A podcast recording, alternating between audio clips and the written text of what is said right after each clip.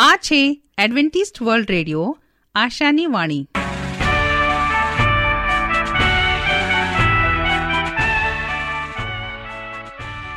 અમારા આજના પ્રસારણમાં તમારો હાર્દિક સ્વાગત છે. આજે તમારા માટે અમે ખૂબ સુંદર સ્વાસ્થિક અને આત્મિક વિચારો લાવ્યા છીએ. પણ તે પહેલા સાંભળો, દેવની સ્તુતિમાં આ સુંદર ગીત.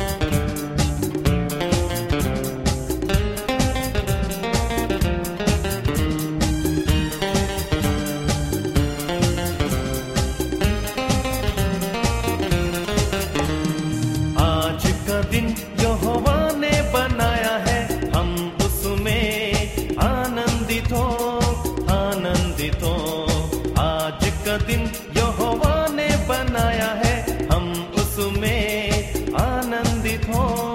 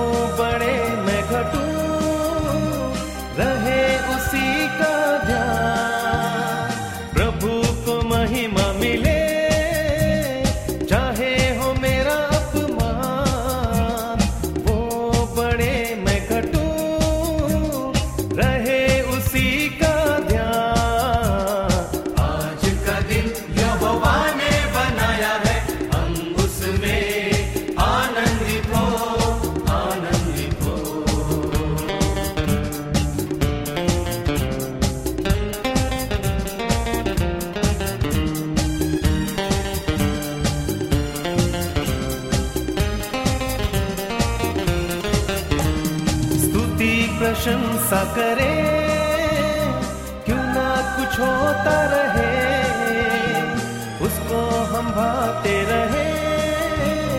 चाहे जहाँ भी रहे, स्तुति, प्रशंसा करे।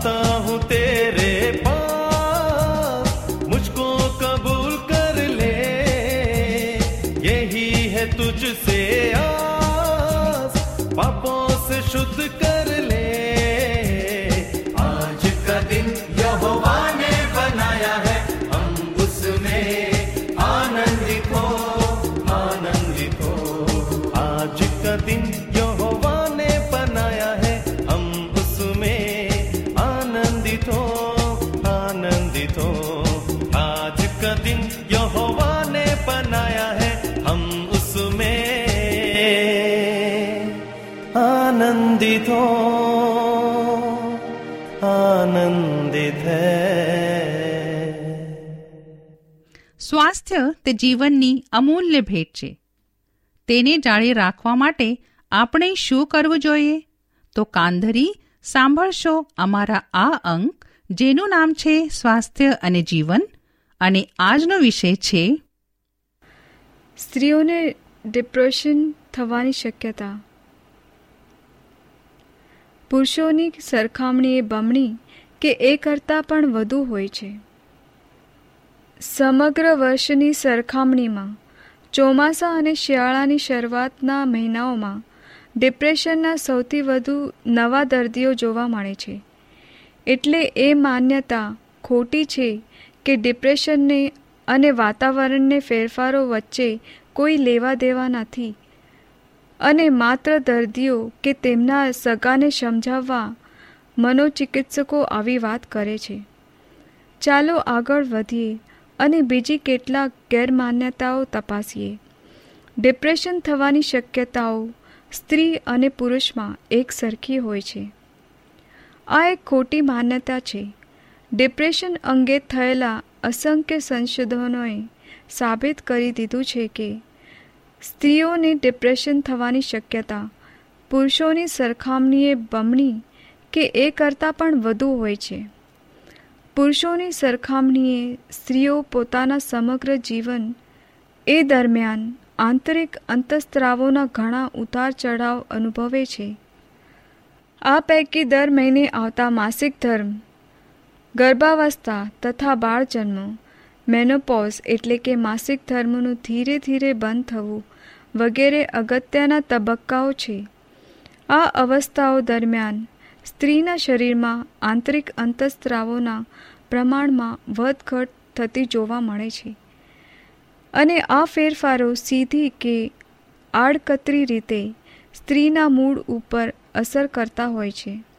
કેટલીક સ્ત્રીઓ માસિક આવવાના થોડા દિવસ પહેલાં હળવું ડિપ્રેશન અનુભવતી હોય છે અને માસિક આવી ગયા પછી તેનું મન ફરી શાંત થઈ જાય છે. ક્યારેક આ ડિપ્રેશન એટલું વધારે પણ હોય કે તેને નિષ્ણાતની સલાહ લેવી પડે. ગર્ભાવસ્થા દરમિયાન અને ખાસ કરીને બાળકના જન્મ પછી સ્ત્રીઓને ડિપ્રેશનના હુમલા આવવાની શક્યતાઓ વધુ રહે છે.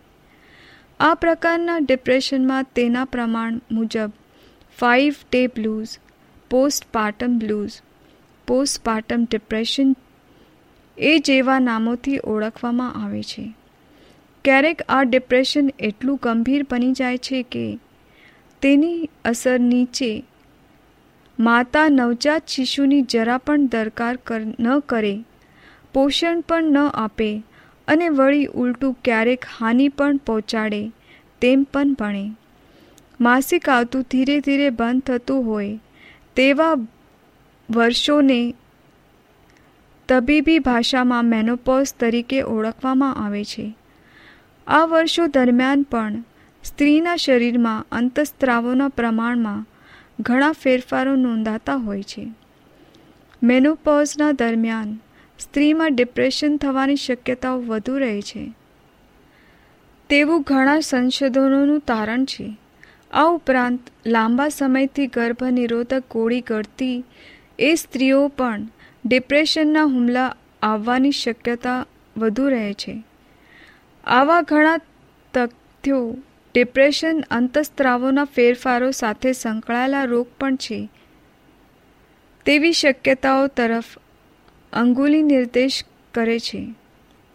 જો કે આવા સ્પષ્ટ નિર્દેશો ઉપરાંત પણ ઘણા મનોવૈજ્ઞાનિકો અને મનોચિકિત્સકોનું માનવું એ છે કે આંતરિક અંતસ્ત્રાવોના પ્રમાણમાં થતા આ ફેરફારો સ્ત્રીઓમાં પુરુષોની સરખામણીએ ડિપ્રેશન થવાની બમણી શક્યતાઓના માટે પૂરતા નથી. કેટલાક મત મુજબ, સ્ત્રીઓમાં રહેલા જાતીય રંગસૂત્ર અને અન્ન જનીનીને લાગતા વારસાગત પરિબળો ડિપ્રેશનનું પ્રમાણ વધુ રહેવા માટે જવાબદાર હોય છે. જ્યારે બીજા કેટલાક નિષ્ણાતનું મત એવું છે કે પુરુષોની સરખામણીએ સ્ત્રીઓ સામાજિક વ્યવસ્થા પ્રમાણે કુટુંબમાં અને સમાજમાં જે ભાગ ભજવે છે, તે તેનામાં ડિપ્રેશન થવા પાછળ વધુ કારણીભૂત છે.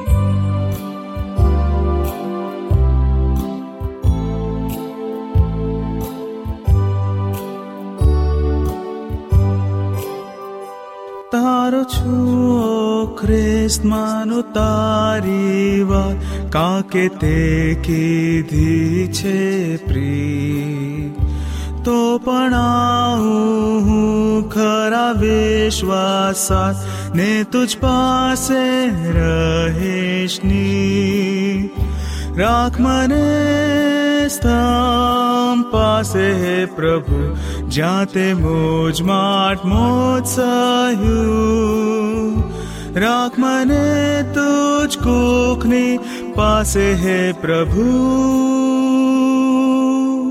જ્યાંથી મૂળવાન રક્ત વાહ્યું મુજને અર્પિત કર તારી સેવા કાજ તારી મહાકૃપાએ ખરા વિશ્વાસે જોઉં આજ તારી મરજી મુજ થાય.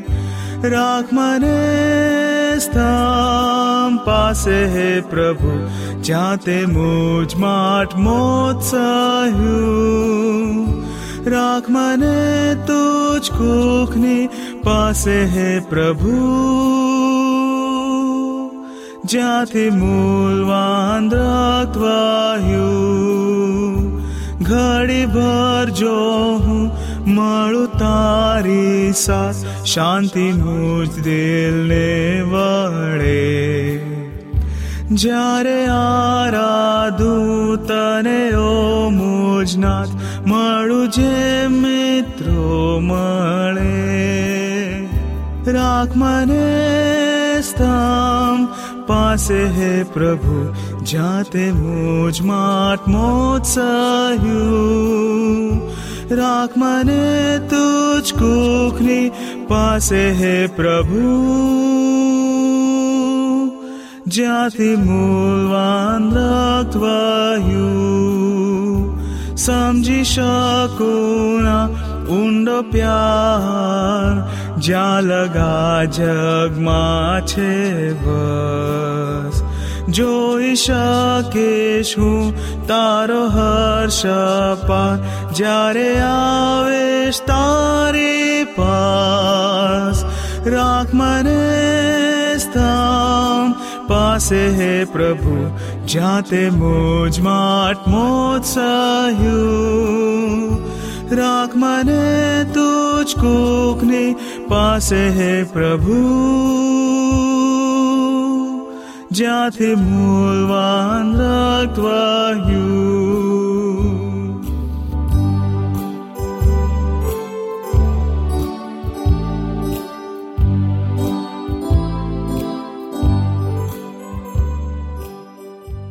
પ્રભુનું વચન તે સત્ય અને શાંતિનો માર્ગ છે. આવો, હવે આપણે પ્રભુના વચન ઉપર મનન કરીએ.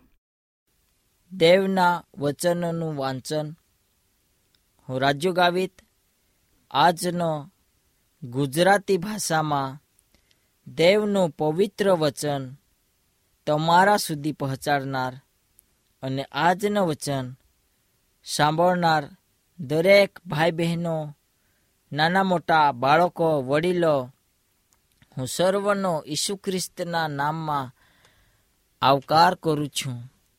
આજે આપણે દેવના વચનમાંથી દેવના વચનનું વાંચન કેવી રીતે કરવું અને એ વાંચેલા શબ્દોમાંથી આપણને શું સમજાય છે એના વિશે ચર્ચા કરીએ. પ્રથમ આપણે બાઇબલ ખોલીએ અને નેહમ્યા તેનો આઠમો અધ્યાય અને આઠ કલમ વાંચીએ. ત્યાં લખવામાં આવ્યો છે, તેઓએ દેવના નિયમશાસ્ત્રો પુસ્તકમાંથી સ્પષ્ટ રીતે વાંચી સંભળાવ્યો અને તેઓએ વાંચેલું સમજાવ્યો.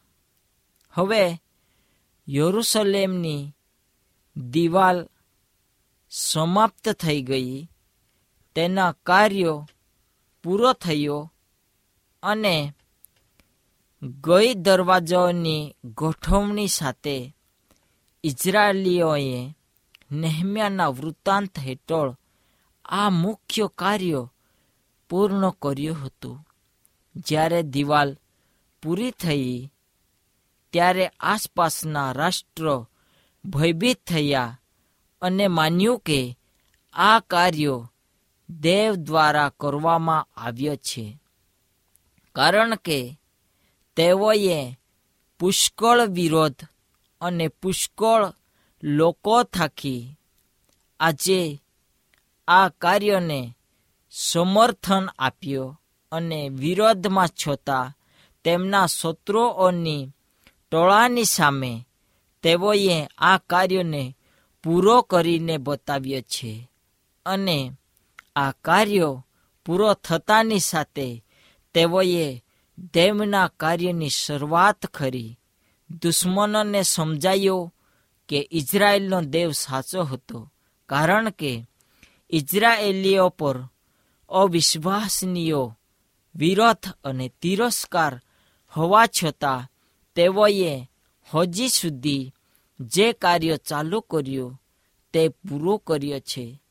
દિવાલની સમાપ્તિ પછી નેહમ્યાએ યરુસલેમના રાજ્યપાલ, તેમના ભાઈ હનાની અને કિલ્લાના નેતા હનાન્યાની નિમણૂક કરી. બંને પુરુષોને વંશવાળીને બદલે પ્રામાણિકતા, વિશ્વાસનીયતા અને દેવ માટેના આદરને આધારે પસંદ કરવામાં આવ્યા. દિવાલ ઇલુલ મહિનાના છઠ્ઠા મહિના નેહમ્યા છ પંદર દરમિયાન પૂર્ણ કરવામાં આવી હતી. હવે વ્યવસાયનો આગલો હુકમ શું હતો? નેહમ્યાના નીચેના અધ્યાયો, તિસરીના મહિનાની એક મહત્વપૂર્ણ શ્રેણીનું વર્ણન કરે છે, જે સાતમો મહિનો આ અધ્યાયમાં આપણે ઇઝરાયેલના બાળકો પરમેશ્વરના શબ્દનું પાલન કરવા અને કેવી રીતે આનંદિત થયા તે ઉદાહરણો જોઈ શકીએ છીએ. સાતમો માસ આવ્યો.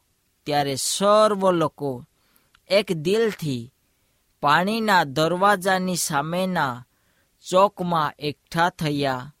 મૂસાનો નિયમશાસ્ત્રો યહોવાએ ઇઝરાયેલને ફરમાવ્યું હતું, તેનું પુસ્તક લાવવાને એજરા શાસ્ત્રીને કહેવામાં આવ્યો હતો અને સાતમા માસને પહેલે દિવસે જમાતમાં સમજનાર લોકોની આગળ વાંચવામાં આવ્યો હતો અને લોકોને ઈશ્વરનું વચન કેટલું મહત્વનું છે એ વિશે તેઓને કહેવામાં આવ્યો અને યહૂદીઓએ અંતે યરૂશલેમની દિવાલની ઇમારત પૂરી કરી, ઇમારતનું કાર્ય તેઓએ સંપૂર્ણ કર્યો તેઓ યરૂશલેમના ખુલ્લા ચોકમાં ભેગા થયા અને તે સાતમો મહિનાનો દિવસ હતો. સાતમો મહિનાનો તીસરી મહિનાની કદાચ ઇઝરાયેલીઓ માટે સૌથી મહત્વપૂર્ણ મહિનો હતો, કારણ કે તે રણશીંગડો વગાડવા અને મિજબાની માટે સમર્પિત હતો. દેવના ચુકાદા માટે તેઓ તૈયારી મહિનાનો પ્રથમ દિવસ પ્રાયચિતનો દિવસ, ચુકાદાનો દિવસ અને મહિનાનો દસમો દિવસ અને માંડવા પર્વની ઉજવણી યહવાએ ઇજિપ્તમાંથી મુક્ત અપાવી અને રણમાં મુસાફરી દરમિયાન તેમની જોગવાઈ કરી, તેની યાદગીરી રૂપે મહિનાનો પંદરમો દિવસે. આ મહિનાના પહેલા દિવસે ભેગા થયા. રણશીંગડો વગાડી તહેવાર ઉજવવામાં આવ્યો હતો. આ વિશેષ સંમેલન માટે નેતાઓએ દેશના પુરુષો અને સ્ત્રીઓને એક સાથે બોલાવ્યા. કાયદાને વાંચીને તેમના ઇતિહાસ અને ઈશ્વર વિશે શીખવાની તક તેઓને પૂરી પાડવામાં આવી. લોકોએ એઝરાને તેમની આગળ મૂસાનો નિયમશાસ્ત્રોનું પુસ્તક લાવવા અને તેને વાંચવા આમંત્રણ આપ્યો અને પ્રસંગને માટે તેઓએ પ્લેટફોર્મ પુલપીટ પણ બનાવ્યો. તે એવું નહીં હતું કે નેતાઓએ મંડળ પર ફરજ પાડી હતી. તેનાથી વિપરીત તેઓએ લોકોએ એજરાને પુસ્તક લાવવા જણાવ્યો, મોટાભાગે એજરાએ મૂસાના પુસ્તકોમાંથી લોકો આગળ વાંચ્યો, જેમાં કાયદો સામેલ હતો અને તે સિનાઈ પર્વત પર મૂસાને આપવામાં આવેલ હતો. હવે મૂસાએ ઇઝરાયેલીઓને કહ્યું કે, માંડવા પર્વના તહેવાર દરમિયાન તેઓએ દેવના નિયમને ભેગી કરીને વાંચતા હતા અને તે ભેગા થતા વિવિધ જૂથનો ઉલ્લેખ કરે છે. પુરુષો, સ્ત્રીઓ, બાળકો અને ભાગોળોમાં રહેનાર તમારા વિદેશી પણ આવો. અને શાબ્દિક વચન કહે છે, તેઓ એક માણસ તરીકે ભેગા થયા હતા. તે આપણને વિશ્વાસીઓના શરીરમાં એકતાના મહત્વ વિશે શું કહે છે? જે સમયે આપણી મંડળીના બાળકે આપણને ભેગા થવા કીધું હોય, ત્યારે સમય પર આપણે હાજરી આપીએ અને પાસ્ટરને સમર્થન આપીએ. એજરા સભાની આગળ વાંચવા કાયદાનો પુસ્તક લાવ્યો. તેણે તેઓની આગળ શું વાંચ્યું? ફરી ફરીને દસ આજ્ઞાઓ જ અડધા દિવસ સુધી વાંચી. નિયમના સંદર્ભ તરીકે મૂસાના પાંચ પુસ્તકો ઉત્પત્તિથી પુનર્નિયમ સુધી જેને હિબ્રો તરાહો તરીકે ઓળખવામાં આવે છે. કાયદો જે શબ્દો જે વાંચનમાં સામેલ કરવામાં આવેલ ભાગનો ફક્ત એક જ ભાગ આવરી લે છે. તેને સૂચનો તરીકે ભાષાંતરણ કરવું વધુ સારું રહે છે. આપણે જે માર્ગ પર ચાલવું જોઈએ તે જાણવા માટે અને ધ્યેયને ચૂકી ન જવા માટે તે દૈવની સૂચનાઓ છે. જ્યારે એઝરાએ વાંચ્યો, ત્યારે લોકોએ ઈશ્વરના લોકો તરીકે તેમના ઇતિહાસ વિશે સંભળાવ્યો. સર્જનની શરૂઆતથી તેઓએ શરૂ કર્યો અને યહોસવાના સમયમાં જે થયું હતું, ત્યાં સુધી સંભળાવ્યો. વાર્તાઓ, ગીતો, કવિતાઓ, આશીર્વાદો અને કાયદાઓ દ્વારા તેમને દેવનું વિશ્વાસુપણું અને યહોવાની વફાદારીને અનુસરવામાં તેમણે વેઠેલા સંઘર્ષની યાદી અપાઈ હતી. તરાહોમાં કાયદો સામેલ છે, પરંતુ તે તેના ખાસ કરીને દેવના નેતૃત્વને ખુલ્લું કરે છે. પરિણામે તે દ્વારા સમાજને તેના મૂળ અને ઓળખ પોતાની આપે છે. લોકો દેવનું વચન સાંભળવા ઈચ્છતા હતા તે મોટા ભાગે એઝરાહ, સાર્યો અને તેમના શબ્દો અને શિક્ષણનું પરિણામ તેમના પર પડ્યું હતું. જે લગભગ તેર વર્ષ પહેલાં યરુસલેમમાં તેમનું આગમન થયું, તે પછી તે પ્રભુના કામ માટે સમર્પિત હતો અને તેમાં બદલાવ નહીં કરવા માટે નિર્ધારિત હતા. પરંતુ દેવનું વચન લોકો પ્રત્યે વાસ્તવિક બન્યો.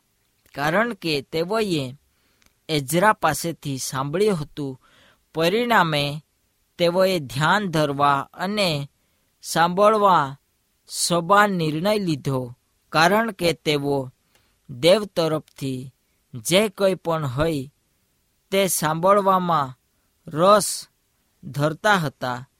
આમ આ પ્રસંગે તેઓ તરાહો માટે સંપર્કમાં આવ્યા અને પવિત્રતા સાથે શીખવાની ઈચ્છા જતાવી. વચનોમાં આપણી જાતને સંપૃપ્ત કરવાથી દેવ માટે આપણા જીવનમાં ઊંડો ઉત્સાહો આવે છે.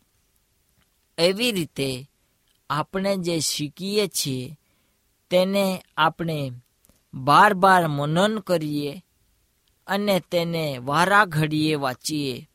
કારણ કે બાઇબલ કહે છે કે એઝરા અને નેહમ્યાએ જે વાંચન કર્યો તે લોકોને સમજાય ત્યાં સુધી ફરી ફરીને અડધો દિવસ સુધી તેઓને વાંચીને સંભળાવ્યો અને ત્યાર પછી તેઓને દેવનું વચન સમજાયો અને તેઓ રડવા લાગ્યા શોક કરવા લાગ્યા. પણ બાઇબલ એ કહે છે કે તમે જે દેવના વચનોનું વાંચન કરો છો, તે સમજાય ત્યાં સુધી આપણે વાંચીએ. નેહમ્યા આઠ અને આઠમાં એ જ વચન ફરીથી કહે છે કે તેઓએ દેવના શાસ્ત્રોમાંના પુસ્તકમાંથી વચન સ્પષ્ટ રીતે વાંચી સંભળાવ્યો. અને તેઓએ વાંચેલું, સમજીને તેમના જીવનમાં તેઓએ ગ્રહણ કર્યું. આ સમયે દેવની આગળ આપણે પ્રાર્થનામાં જોડાઈએ, જેથી કરીને આપણે દેવના વચનોનું વાંચન કરીએ અને તે આપણે શીખીએ, પ્રાર્થના કરીએ. મહાન દયાળુ ઈશ્વર પિતા, પ્રભુ તારી પાસે આવીએ. તું મહાન દેવ છે, અમને ચલાવે છે અને જે શીખ્યા છે, આ વચનને અમારા દરેકના જીવનમાં પ્રભુ તું ઉતારી દેજે અને ઢગલે પગલે આ વચન પ્રમાણે જીવા સહાય કરજે. આમેન. અમારી સાથે આ પ્રસારણમાં રહેવા બદલ તમારો ખૂબ ખૂબ આભાર. જો તમારે અમારા સ્વાસ્થ્ય અને બાઇબલ પાઠો મફત મેળવવા હોય, તો પોસ્ટ કાર્ડ કે ટપાલ દ્વારા અમારો સંપર્ક કરો. અમારું સરનામું છે Adventist World Radio, post box number એક ચાર ચાર છ, સેલેસબરી પાર્ક, પુણે ચાર એક એક, શૂન્ય ત્રણ સાત. સરનામું હજી એક વાર સાંભળો લેશો. Adventist World Radio, post box number એક ચાર ચાર છે, સેલેસબરી પાર્ક, પુણે ચાર એક એક, શૂન્ય ત્રણ સાત. આ સાથે અમારો આજનો કાર્યક્રમ અહીં જ સમાપ્ત થાય છે. ફરી મળીશું આ સમયે આ જ મીટર બેન્ડ પર. ત્યાર સુધી પ્રભુ તમારી સાથે રહે.